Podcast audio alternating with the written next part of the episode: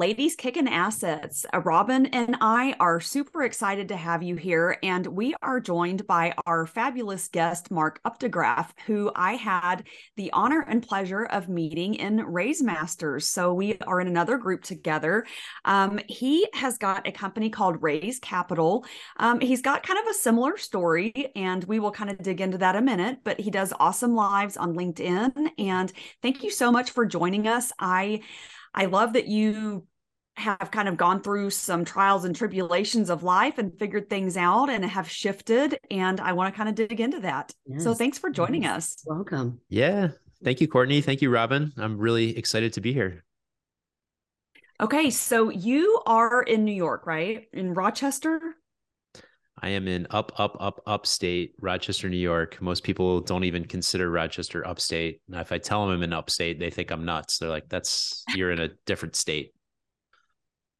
Right. That's awesome. Well, I do know, and one of the things that I um, that really kind of piqued my attention and got my curiosity going was when we started chatting. You had talked about how you lost your job and you pivoted and shifted into syndication.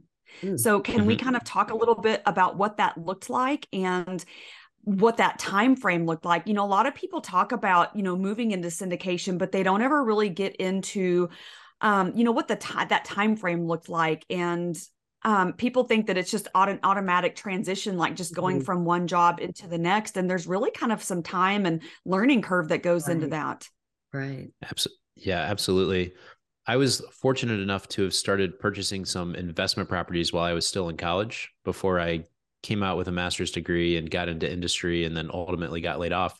So I had a, a good track record of purchasing smaller single and multifamily homes and then um, being the active manager for those properties. Mm-hmm. And when I got laid off, yeah, I'm sitting here thinking yeah. about who who mentored yeah, you. What got you? Let's start there. I mean, yeah so 18 to 22 essentially. Well i was in i was in for my master's so i had you know gone through my undergraduate degree. I had gone to work for industry. You know i've always been entrepreneurial and um, but i just never knew about real estate. So when i went back to get my master's you know, I was a little bit older. I was in my mid twenties, okay. so I had some I had some good experience, oh, yeah. and yeah. Um, I was investing in the stock markets, and it was during you know a good bull market cycle where my investments did pretty well. But you know, I was checking it all the time, and you know, I didn't really, you know, it, I, it was more luck than anything else, right? I wasn't really digging into these companies. I was just kind of following trends and making some money, and I could I saw things go up, I saw things come down and it just it didn't seem like a very scalable business model in my opinion uh, okay. uh, so i got into reading some books about real estate specifically and how you know over time real estate really is one of the best asset classes that you can invest in and so i decided to take action and that's when i purchased my first single family home in 2008 after the market crash when okay. every everybody was just saying like this is you're you're being stupid don't do it and you know, I was That's I'm really exactly when you move into the asset is when everybody yeah. else is scared. That is when you go in and buy. I don't care what it is, that's the time. So good for yeah. you for yeah. recognizing that. And I don't really know what my underwriting looked like when I did it. I was more, you know, going for a benchmark. You know, obviously it was a risk in that, you know, I didn't know exactly how much rent I would get because I had never managed a property. I could look on the internet, but uh, the the area that I was looking in was pretty repressed as far as rental values. So I could easily see that like on average, the rent was probably like six, seven hundred bucks for that type of product. Mm-hmm. Uh, but I had a feeling that if I came in and I put my spin on it, I could attract a better tenant and I could get higher rents than I was seeing in the market. So I think that's part of why people thought I was a little bit off in my decision making was that, you know, I paid 55,000 for a single family home that you know the internet might tell you is renting for like 700 bucks and they're like eh, it's not doesn't really look like a great investment you know you're probably going to be tight with you have if you have a mortgage. Uh, i was able to come in and then you know i added you know at least 10 $10000 worth of value to the property through kitchen cabinets paint refinishing the hardwoods and then you know not including my labor. Uh, so i did that recapitalized the property and leased it out for 925 and then by my second term you know my first turnover i was up to 1125 so that really gave me the motivation to say, okay, this is a really good benchmark. My first one ended up being one of my better benchmarks.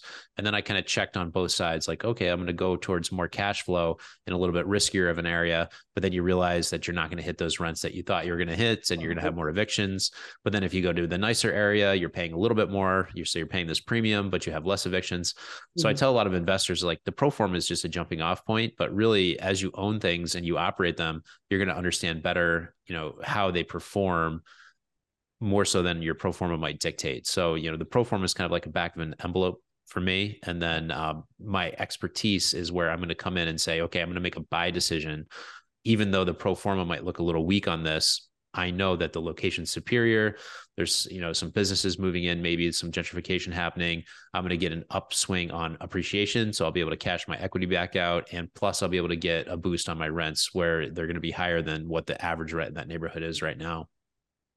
I love how um, you just jumped out there, and the, one of the the statements that you made that was is powerful in any aspect of our wealth development is you took action. You, you mm-hmm. know, your evaluation of that product evolved through time, but you took action. And that right there is the key difference between we all have the same amount of hours in the day, we all have the same amount of time, we can all read the same books. But if we don't jump out there and take action, nothing else happens. You know, and some of our greatest learning uh, moments are from our mistakes. And so you've been able to really uh, home that into the rest of whatever's, you know, navigated the trajectory of everything else that you're doing, but you took action at a really young age. So I love that. That's great. Yeah. So when you decided to buy that first property, what kind of mortgage, like how did you pay for that? Mm-hmm. because mm-hmm. this is something that i get asked a lot by younger younger people is you know i really want to get started i'm not even sure where to go or how to do that and i, I didn't even know we were going to talk about this yeah. but you know what did that what did that look like that process to acquire that property Sure. So in 2008, I went with Bank of America and they gave me 90 10 terms. So 10% down. And they mm-hmm. also allowed me to do 6% sellers concessions. You know, I could check my paperwork just to verify, uh, but I'm pretty positive I came out of pocket like $7,000 on the closing. You know, that was all my prepaids mm-hmm. minus my concessions, which was a really good uh, entry point for a $55,000 house as far as cash out of pocket.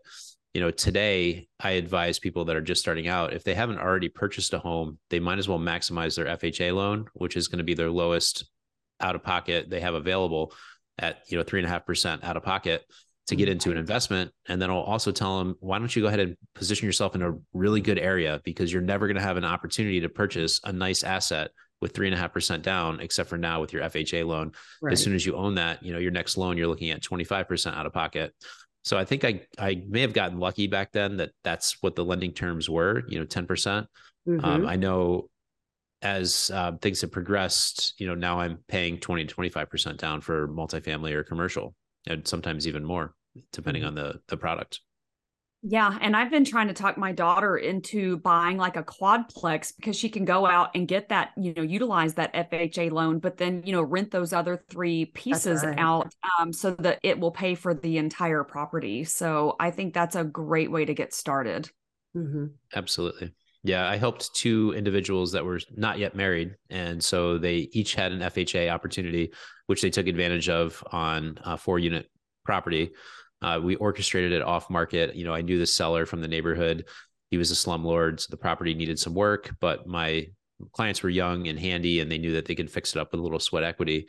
Uh, so we did that twice on two different properties, and they exited within two years and resold both off market to a new investor coming to the market, um, taking on you know the the improved property with the improved rents, still getting a good cash flow. So it was a good deal for all parties, and they pocketed about two hundred twenty five thousand dollars in profit that oh, they use wow. to launch their you know to launch their businesses you know now they have a they have a farm they've got lakefront um, uh, short-term rentals uh-huh. and so they're doing really good in real estate and it was really those first two FHA deals that set them up for fu- for future success to give them the capital they needed to keep investing and and making smart decisions with real estate fantastic oh, oh my gosh i love stories like that don't yes. you i just love it do. All right. So okay, so let's fast forward a little bit and you know you've you've been acquiring properties and then I guess when you got out of college obviously you went into the workforce. Yep, that was the plan, you know. Your your parents tell you go to school, get a good job, Mm-hmm. um, you know, they want to invest in you. Uh, my my father's very entrepreneurial, so he's always kind of like built that in, but he never said, "Hey, go out and be an entrepreneur." You know, he he was kind of with the mantra that everybody else has, which is go to school, get a good job. Mhm. Uh, but what I realized early on was that there was the earning potential, oh, in the short term wasn't there. Right, as a scientist, I was capped. I came in at seventy, and if I spent my entire career there, I would still be under hundred. And if I went into management, that was kind of like a schmoozy chain of just, you know, trying to climb the corporate ladder. And it didn't really seem like it was based on the merit of your work. It really seemed like it was based on who you knew and what Mhm. connections you had outside of the office so you could bring in government contracts. And I just didn't want to be part of that like brown nosing crew, you know, to to make more wages. And I really didn't know if it would pan out or, you know, if the company would start shedding jobs, if some of these management positions would go away because they really don't add much value to the organization. You know, the real values comes from the scientists, Mhm. uh, whether the managers are willing to admit it or not. Sure. So what um let's move forward. So at what point in time like how long ago did you were you did you lose your job? Oh, that's a good question. It must have been at least 10 years ago. I'd, I'd, I'd have to double check, but probably around Okay. that time frame. Yeah. Yeah, and it's at that point in time you said, "Yeah, I'm done with this corporate nonsense and I'm doing, you know, real estate syndications or whatever full time." Yeah, how did you go from, you know, you were in single family homes, so let's use Mhm. that benchmark 10 years. What made you decide to switch into syndicating? Because a lot of people don't really quite embrace that for some time. Yeah, so I live in a, market where there's so many investment opportunities that make sense. I knew right away that I would never have enough money to take down all the deals that I wanted to take down. So I knew it would be important to surround myself with other investors that were well capitalized that wanted to see some of these opportunities that I was seeing in the marketplace. So after I got laid off, you know, we had to decide what I was going to do. And I didn't want to have to rely solely on my passive income to pay my bills because that would squash my passive investing um, build, right? I wouldn't be able to build my unit count because now all those funds that I was earmarking to go back into that business were now paying for my food and my uh, my housing. I didn't want to do that, so I really knew that I needed some active income to supplement my my W two, and then also I wanted some to contribute back into my passive investing. Yeah. So for a brief stint, I went and I worked for my father because you know I told you he's an entrepreneur. He has a Mhm. trucking company, and his his uh, thing that he had in his head was that like his employees are going to have to respect me. He- the boss's son can't just come in and have some highfalutin job, uh, getting paid a lot of money. He had I had to work my way up. So he literally had me on a gas well pad, you know, bright and early every morning. You know, crack of dawn when these guys are getting ready to drill and I would be backing up tractor trailer trucks to get them to hook up. They had the sand, and then the sand would go down in the well to push the uh, the gas back out. And I would stand next to a diesel engine all day. They call them hogs. There's these things that like shoot the sand down a conveyor belt to get it ready to process down into the hole. And I would come home every night, you know, after like 15, 16 hours of doing this. And I would have just the most massive headache you can imagine from breathing this carbon monoxide all day. And I told him, I'm like, Dad, like, no offense, but like, this is this is not cool. Like, I've got a college degree, I'm educated. Um, I almost got ran over by a truck when it was like raining and pouring, and you know they've got all these mats and they've got these sandbags to keep the mats down. Well, I tripped over a, a mat because I was walking backwards right next to the truck where I could have easily just been crushed. Mhm. And so I, I'm like, I'm having all these red flags, and I'm like, look, I I get it that you want me to, to like work my way up and show my worth in the company, but this is not going to work for me. I need my health is important to me and even just like doing something where I feel like I'm I'm actually adding value and I'm I'm more than just telling this guy to back his truck up. Um, so you know, I, I said, don't pay me. I worked for him for like a month. I was like, I don't want any wages. But what had happened when I was down in this Marcellus Shale region was um, I saw the activity of all these people going to the county and looking up the land deeds, right, to figure out who had the mineral rights on all these properties. Okay. And um, I was like, okay, there's all the there. I mean, it was packed. It was just swarming with people checking all these papers, you know, because everything was paper and books, and they're going through it. And I'm like, this is interesting. I'm like, I wonder what the foreclosure market's like down here. Uh, if the gas is so important, then like maybe the property is important too. Well, I went and checked out one of the foreclosure auctions, and there was nobody there to bid. It was just like the bank and and no bidders. I'm like, hmm, this is interesting. And I had had some experience with foreclosures back in Rochester. I think we had maybe purchased one uh, up here, and it was completely different down in Pennsylvania. And I had to kind of get the lay of how that whole process worked. You know, it was very mm-hmm. archival. I'd have to go in and like print paper. There's like a list that would be hanging on the uh, office door that I'd have to go take a picture of. And then to find some of these properties was almost impossible too, because it was like rural route one two four seven 984 and it's like there's no signs. So right. and, you know, finding the surveys and finding all that stuff. Well i ended up finding a parcel that i could tell was like in it was really in a nice spot as far as where the marcellus because you can see the marcellus on a map if you google it. And i'm like this is prime. This isn't like a really high concentrated gas area. And it was 10 acres and it was a house that a woman had paid 250000 for. And um, she had one of those loans that were originated back when you know they would just underwrite anybody and she couldn't she couldn't afford it. She couldn't pay it. She never paid it. She got she lost it. Um, so she might have paid a little bit of a premium in that market that was booming and anybody could buy a house. Mm-hmm. uh, but i saw the potential and i went in and I, I formed a partnership with my father and i said why don't we do this? I don't have the cash to buy a hundred plus thousand dollar foreclosure but I I can do the legwork, I can do the groundwork, I can find it, I can help us identify it, and you know if we get it you know we'll also we'll lease it out so we can get some rent coming in on the residential side. And so that particular house you know she was a mess. The whole basement was filled with dogs. And i'd tell you there's like an inch oh to two inches of just like oh. solid solid feces and, and dog waste that we had to like scrape off. So I, I threw away so many sets of clothes just being over there.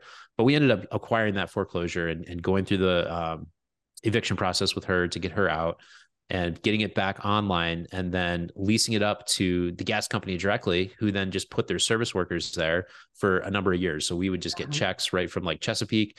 And, um, you know, we got a huge premium on that because everybody wanted that house. It was four bedroom, two bath. It was a log house with a great view, 10 acres.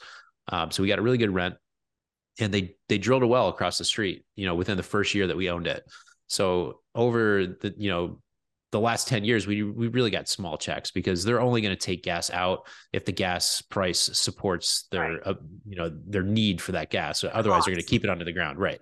And uh, store it. So we knew that with our with our uh, projections based on my uh, digging through the internet and trying to figure out you know how much we could make on this investment. We just knew like okay we're going to make money. We just don't know when. It's going to depend on the gas checks coming to us. And so for 10 years we got really really small checks and it was kind of like a joke. My dad would just laugh like ah, yeah this gas whatever.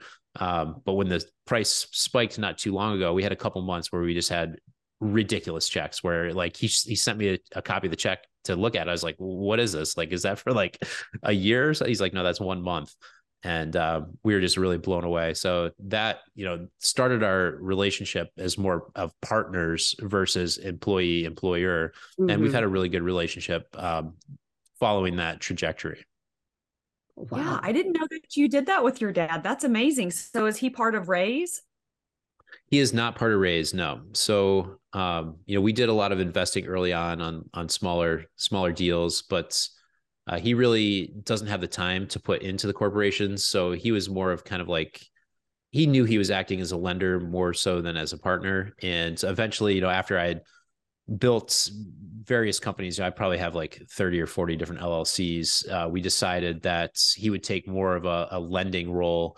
versus a equity partner role because you know he he could see that I was doing a lot of the legwork and he really wasn't contributing and he felt like it wasn't fair for me to have to do that. So uh, that's kind of how you know I paid him back early on by making him equity partner and then mm-hmm. sourcing the deals, uh, getting them leased up, doing all the doing all the hard stuff, and then you know he could sit back and collect checks off of that. Now we've got a structure where he's getting paid based on his lending versus based based on equity in in the property. And then I can be free to run my business the way that I want. So if I want to refinance a property and deploy that capital towards other things, I'm mm-hmm. free to do that without really having to explain to him the inner workings of how I operate as a real estate professional. Mm. Right. Right. Well, that's awesome that you acquired that property and got the mineral rights because a lot of properties in Texas, you can buy the property, but the mineral rights don't transfer. Don't so that's right. awesome that you got that. Mm-hmm. Um, well, so what is your primary focus now as you've kind of transitioned through these different phases? Yeah, so I am the active developer and general contractor for a 16,000 square foot office conversion that we're turning into 10 luxury apartments in downtown Rochester. Uh, so that's my project for 2023. Uh, in conjunction with that, we're moving our operation out of that building and into a new building that we're just wrapping up here in the city. Uh, so that's taken up a lot of my time. It's given me a lot of valuable insight into the development process and working with lenders on, you know, uh, a construction loan that converts to a perm loan. So um, that's what I'm doing now. But I've also launched my syndication company, Raze Capital. So I'm underwriting deals. I'm focusing on things that I know really well. So I still have opportunities that come to me in Rochester. You know, like a, I've got a 54 unit uh, distressed seller that I'm working with. You know, we're not to terms on price, but um, I'm confident that he knows he's in a position where he's he's got to move on because he's just bleeding cash. So mm-hmm. as soon as he understands that, like I am the buyer, there's not there's nobody else that's going to want to do this huge heavy lift for him, and I'm happy to represent him as his broker to try to find another buyer, but.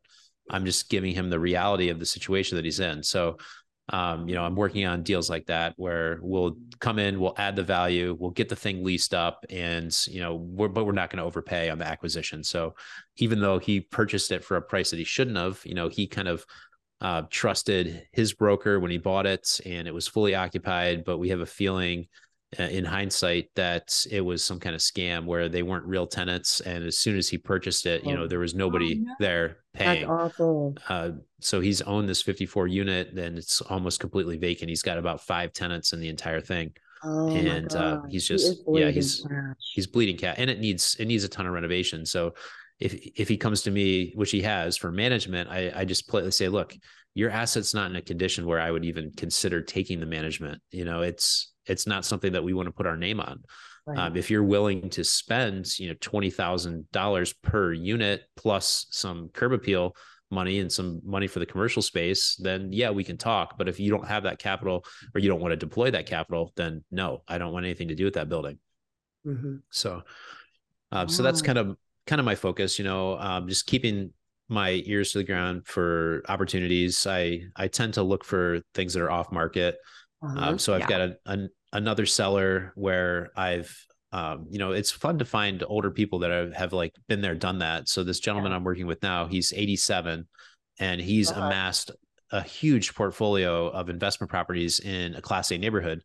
And when he was buying them, you know, the prices were reasonable and he could cash flow, but he hasn't really updated them but the, the location is so good it doesn't matter right you're always going to get a tenant you're always going to have high occupancy but his rental rates are pretty suppressed compared to what he could achieve if he were to go in and put in some shaker cabinets some fresh fresh paint and you know maybe update the bathroom so my uh, pitch to him is like, yeah, you could you can sell it to me for a multiple of your rents. That's fine, but we got to keep it on the lower side to give myself room to be able to improve the properties, get a higher rent, and then take it to the bank um, and then I think he would also be open to some um, cons- some creative finance because he doesn't want to get whacked with this massive capital gain either. Right. So I think we can structure a win-win where he helps me and I help him at the same time. Uh-huh. Uh-huh. That's amazing. That. Yeah. Yes, I do too. Wow. Well, that's really cool that you have access um, to kind of some of those off market deals and people are bringing those things to you. And I think we're going to see so many, we're already starting to see a lot of distressed properties and people that bought things over the course of this last few years, especially as, you know, things were just going up and up and now they're finding themselves in hot water. So I think there's definitely going to be a lot of opportunity out there for sure. Yeah. Yep. So I'm trying to get positioned. So over the next two years, I can seize those opportunities, and I've got my my contacts ready to go. So I'm going through the investor list and really um, making those relationships really strong. Where I say, hey, look, I'm not in a hurry to buy something. I want to buy the right things, but I want you on my side when we find something that we can pounce on it and really seize that opportunity. Oh, so I haven't I haven't created a blind fund, but I've I've been considering it. Mm-hmm. I do have a number of investors that I think would come into a blind fund given my track record with them. You know, Mark, I love the fact that you're talking about just some basic fundamentals, going back to your investor database and just following up with those folks and seeing really where they are right now, what their needs are, and just making mm-hmm. that heart connection, you know, mm-hmm. is so critical so that when you do have a project, they are, you know, listening for what you've got out there and you're you've heard what they're looking for. So i think that's that's a, um, a great piece of advice for all of us no matter where we are with our businesses no matter how successful never forget the basics. And the basics are our investors and what are their needs. And so you're really doing that. So i think that will take you far far far uh, on your wealth journey. And just pouring back into the lives of others, really. So I think yeah. that's great. I like that. Absolutely. Yeah. Well, let me. Okay, so I have a, a, quick question. So, what is probably one of the greatest challenges that you've had to overcome through all of these learning experiences and, you know, starting off, you know, back here, you know, 12, 14 years ago to, to now? That's a really great question. I think it will come down to personnel right? So when you first start out, you're very sensitive to how much money you're spending on payroll, and you want to get a good uh, bang for your buck. So you probably end up hiring somebody on the cheaper side.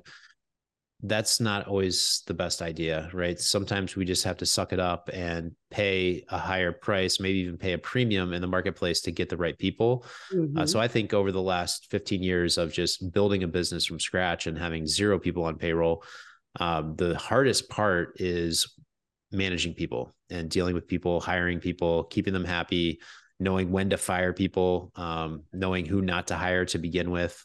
There's a lot of times when your business is growing, you have a dire need to get people in the organization because otherwise you're not going to be able to provide the level of service uh, that you're accustomed to providing to your clients. Uh, so the need is real to get a body in but sometimes you don't have the right body. So one of the key things that I started doing after reading uh, E Myth a number of years ago was just always having a marketing channel for employees, even if I had absolutely no need for an employee because we just hired you know three or four and we just we were totally staffed and we couldn't afford another employee.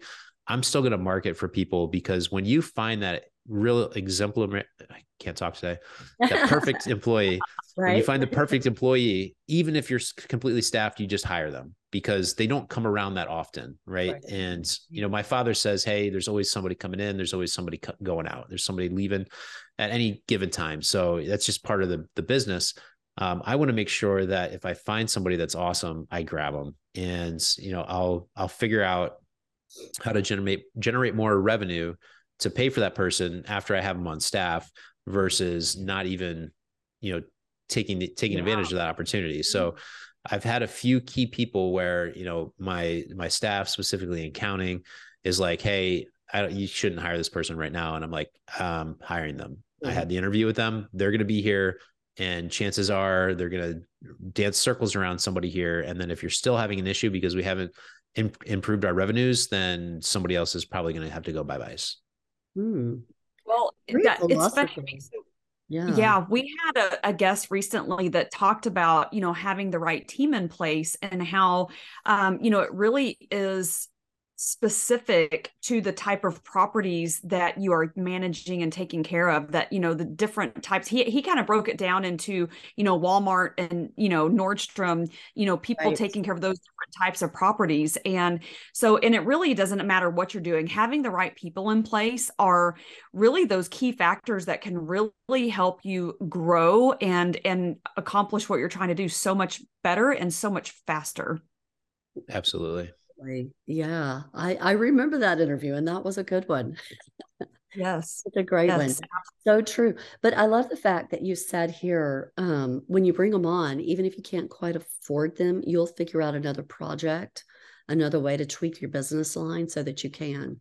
Because mm-hmm. people, great people are unicorns, you know, right. they're very difficult to to acquire. And if you find them, grab them, you know. Yep. Yeah. So Absolutely. when you when you said you you'll find another way of coming up with some income to pay for that, what does that look like? Oh, there's there's a mountain of different ways depending on how your business is structured, right? So I'm running um, three different corporations. I've got a general contracting firm, uh-huh. I've got a management firm, and I've got a real estate brokerage.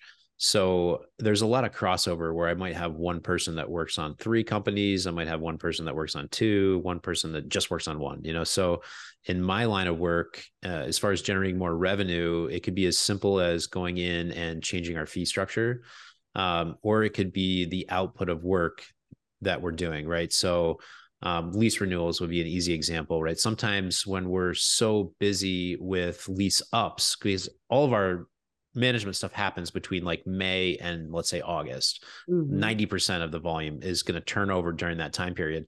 And if you also have lease renewals that are happening at the same time, you know, they might go to the to the back of the line, back of the queue while we're doing the lease ups to make sure we minimize vacancy, I can easily right. just say, okay, you know, I hired you to do XYZ, but at this point, because revenue isn't quite there yet, I just want you to go through and do all these lease ups for me real quick.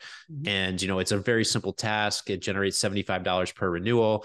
And it's something that, you know, I've got them in the door. I've explained to them the vision. I've shown them what I think ultimately their position is going to be and where what I want them to be to be doing. But at this point, you know, just jump on board and, and help me out a little bit so I can get us to the point where you can really fully take on that role. Mm-hmm. Um, you know, it, it, might mean that you're doing a little bit of XYZ in the meantime while, you know, we're churning. And when we get back to our slower season, you know, a- after we go out of the lease lease lease up peak, then we can really figure out, okay, let's re integrate this role and take some things off of this plate, some things off of that plate, and then figure out you know where where are we looking revenue wise and where are we looking um, as far as uh, capacity to generate more revenue even if it's easy as just like completing the lease ups or or whatever. There's a lot of simple things that can be done. Mm-hmm. very creative. Very creative. Yeah, well, this totally makes me think about um, that book who not how. So whenever you're trying to accomplish something it's always about you know you don't ask how do I make this happen? You know, who do I need to, who do I know that can help or who do I need that's going to help me? The who. Yep. Which mm-hmm. is absolutely true. Well, Mark, we are coming to an end with our time. I just really want to thank you. You have like really shed multiple golden nuggets for our listeners. How can how can our listeners and viewers get in touch with you? So I'm at raze capital, R A Z E capital.com. And then my cell, if they want to reach out, is 585 314 9790. 585 314 9790. If they shoot me a text, that's usually the best way to communicate with me. And then I'll get over my Calendly link and we can schedule a time for a call. I love that and personal touch. That's a personal yeah. touch. That's very different than many of the folks that we talk with. Yep. Yeah, I've nope. I've done a lot of uh, marketing over the years, and you wouldn't you wouldn't believe how many people are just you know they're in this and they spend so much time working on the the perfect marketing and the back channel and the CRM and the drips and all this, and they they they, they don't close, and they get the lead and then it just goes nowhere. You know, I've I've sent so many emails to people where their follow up has just either been non existent or just like so far late that it's mm-hmm. even today. I got an email response from an email that I sent in January. And oh. it was somebody, you know, it was early on when I probably right after the Raise Masters thing. And I was um, thinking that I wanted to be an LP uh, versus a GP, you know, just to do do an LP deal and I sent this individual. I was like, "Hey, you know, I came across you on this podcast X Y Z, and I like what you're doing. I like what you're investing in. Um, you know, I would, I want to hear more. You know, I'm a prospective investor." And then today, this morning, I got a response. Say, I'm like, I didn't even remember who it was. I had to go back and read my original email. Right. Uh, but uh, yeah, I think wow, part of the secret months. to right, part, yeah the, the secret to closing uh, anything is just being real with people and being able to deliver on what you say. So, you know, if I get something coming in and I'm going to react and I'm going to do the follow up, and if I don't have the capacity to do the follow up, I need to have a system, right? I need to have people, I need to have who's in my pipe, and I got to have a good system for those who's to be able to deliver on all this incoming stuff. So, I think really setting yourself up for success means finding those who's and then um, you know I, I treat everything like ping pong so if something comes at me then i just hit it right back right i don't want to wait to hit it back if you wait to hit something back then the person is just left wondering did they hear what i said are they going to respond is this the right person why is it taking so long So it's so simple. You just hit it back. You don't even have to have the answer. You just have to say, "Hey, I'm going to get the answer." And then, you know, if you if you can't get the answer yourself in a timely manner, then you have a system where that answer is going to get answered and it's going to move on down the chain and you know that the people that you put in place are going to handle the same way like ping pong. So that's why I try to teach everybody in my organization. Like we're ping pong players. It's such a sim- it's such a simple practice, but so effective. Yes, mm-hmm. it really is. Well, thank you so much for your time today. Really appreciate it. And um, I love the personal touch on the phone number. Just shoot you a text. Uh, certainly go to your website, but um, you're going to respond. And so I think that's that's key. Well, thank you so much again. And we are Robin and Courtney with Ladies Kicking Assets. And you can always like and subscribe to our channel.